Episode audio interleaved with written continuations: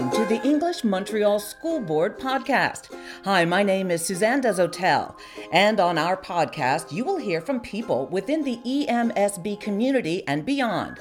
People with some inspiring stories, and people who work very hard to make this board, the EMSB, the choice of thousands of families. Joining me right now is Andrea Dillon. Andrea is a teacher of science and technology here at Royal West Academy, and 10th graders Adelka Felcharik Hope, as well as Sophia McVetti and Hajong Su. Now, these young women, these 10th graders, have uh, just finished the science fair.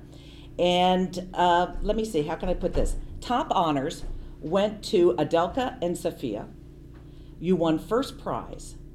And uh, Hajong, you finished with highest distinction and a bronze medal. And I should also mention that you, Adelka and Sophia, you worked as a team, and then Hajong, you worked on your own. Mm-hmm. You also, the team, won up to what, nine awards, I think? Yes. All right, now, here's the big thing. I am going to try and pronounce your project. I've been practicing polyphysia. Poly. Go. Polyphyophysi method. Now, this is rather extraordinary because I have absolutely no idea what that is. Speaking to this layperson, can you give me an idea of what you have accomplished with this science project? Um, in 2016, I started developing an idea where I wanted to produce plastic but without the use of petroleum. And I kept developing the idea. I was able to work at McGill University and I was developing methods and trying to find ways to chemically alter the cellulose found in Phaeophyceae, which is a class of brown algae, um, where essentially we would be able to chemically alter the algae to make it favorable in plastic production by linking together the polymer chains that are found in the glucose subunits. Okay, I pretty much followed that. Great. That, I know that's quite fascinating. so, how did Sophia? Now, the two of you working together. Yes. Now, what's involved in making this algae into a plastic uh, as you work together as a team? I mean, had you ever done this before? Had you ever experimented with this? So, this was a two-year process.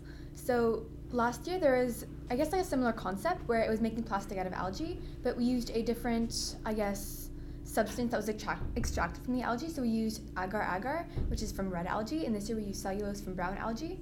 So last year we, I guess, started to develop the project, but this year it became, I guess, like actually a good plastic. Like it was comparable to commercial grade plastic. Was it really? Mm-hmm. Yeah, we conducted several tests, including a force test, a flexibility test, a dissolution in an ionic solution test, and a water test. And they're all quite comparable to low density polyethylene, which is the commercial grade plastic that's used to make water bottles, plastic bags, and it, basically everything single use. Okay, let me take a breather here because that, that's that's that's big stuff. Not only is it just incredible to hear that you've accomplished this, but it's so necessary in the world today. What did they just say? What's the size of the plastic floating in the ocean? It's the size of Texas. yeah, it's Texas. So, so it's not only just a science project. I mean, this is a world project in a sense. That's how I see it, anyways. Um, speaking of the ocean, we also know that since so much plastic ends up in the ocean, we developed a way so that if our plastic were to end up in the ocean, its biodegradation process goes even quicker because of the ocean conditions meaning the waves are the saline, the, the salt. Well, there are three the salinity, the uh, movement of waves, and the temperature. Fantastic. Hajong. Now, your project, at least I can pronounce. Mm-hmm. Fog on, fog off. Yeah. So thanks to Karate Kid for that. is that is that where you got yeah. the idea? Mm-hmm. Okay, so tell me about your project. What is fog on, fog off? So uh, the word fog, I got that from um, the topic of my project, which is fogponics. And ponics is something that people usually don't know about, but it's a way of agriculture. It's a way of growing plants using fog. So there's no soil involved. There's um, you're basically using fog to grow plants. How do you get nutrients from fog? So um, you use nutrient solutions, and then there's a device called a fogger, and then that's what's creating the fog. So if you put the fogger inside a nutrient solution, it's gonna create fog and that's how the the plants get nutrients. And, yeah.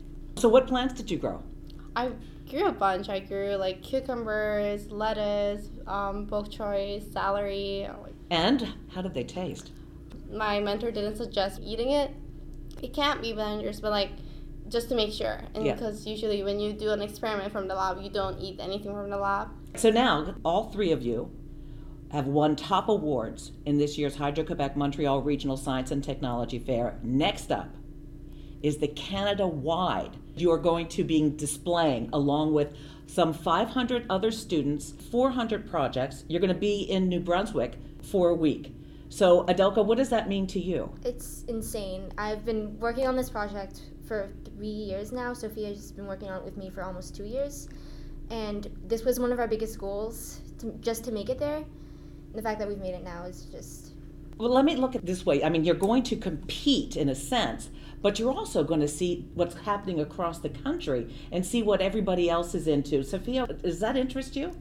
It's really interesting because just at the regional fair and at the provincial fair, there was so many great ideas, so many things that like I would never think of that I guess the average person would ever think of. But then you just see everybody with like their specific fields of interest, just like gathering together to display all their ideas, and it's just really great. Such a nice experience. So, this is not something that you do every year. Like you're talking about working three years on this project, you're two years on this project. Hajong, how long did you work on your project? Mm, This is my first year.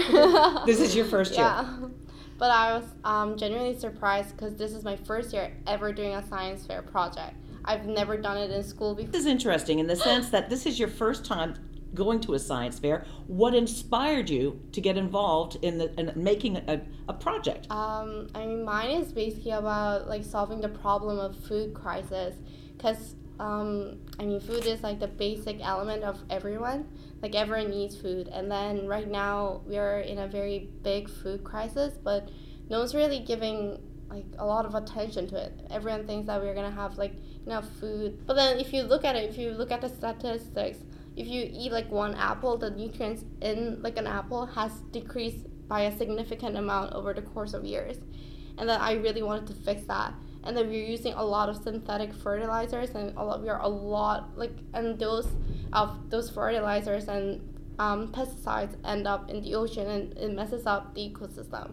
That's the problem that I really wanted to solve, and that's why I was into it. Well, this is absolutely amazing. From Royal West Academy, Adelka Felcharik Hope and Sophia McVetti won the first prize at the Hydro Quebec Montreal Regional Science and Technology Fair. They are headed to Fredericton, New Brunswick in May for the Canada wide science fair. Also, Hajong So finished the Montreal Science Fair with highest distinction, a bronze medal, and she as well is off to the Canada wide science fair. Um, to the three young women sitting in front of me, I wish you the best.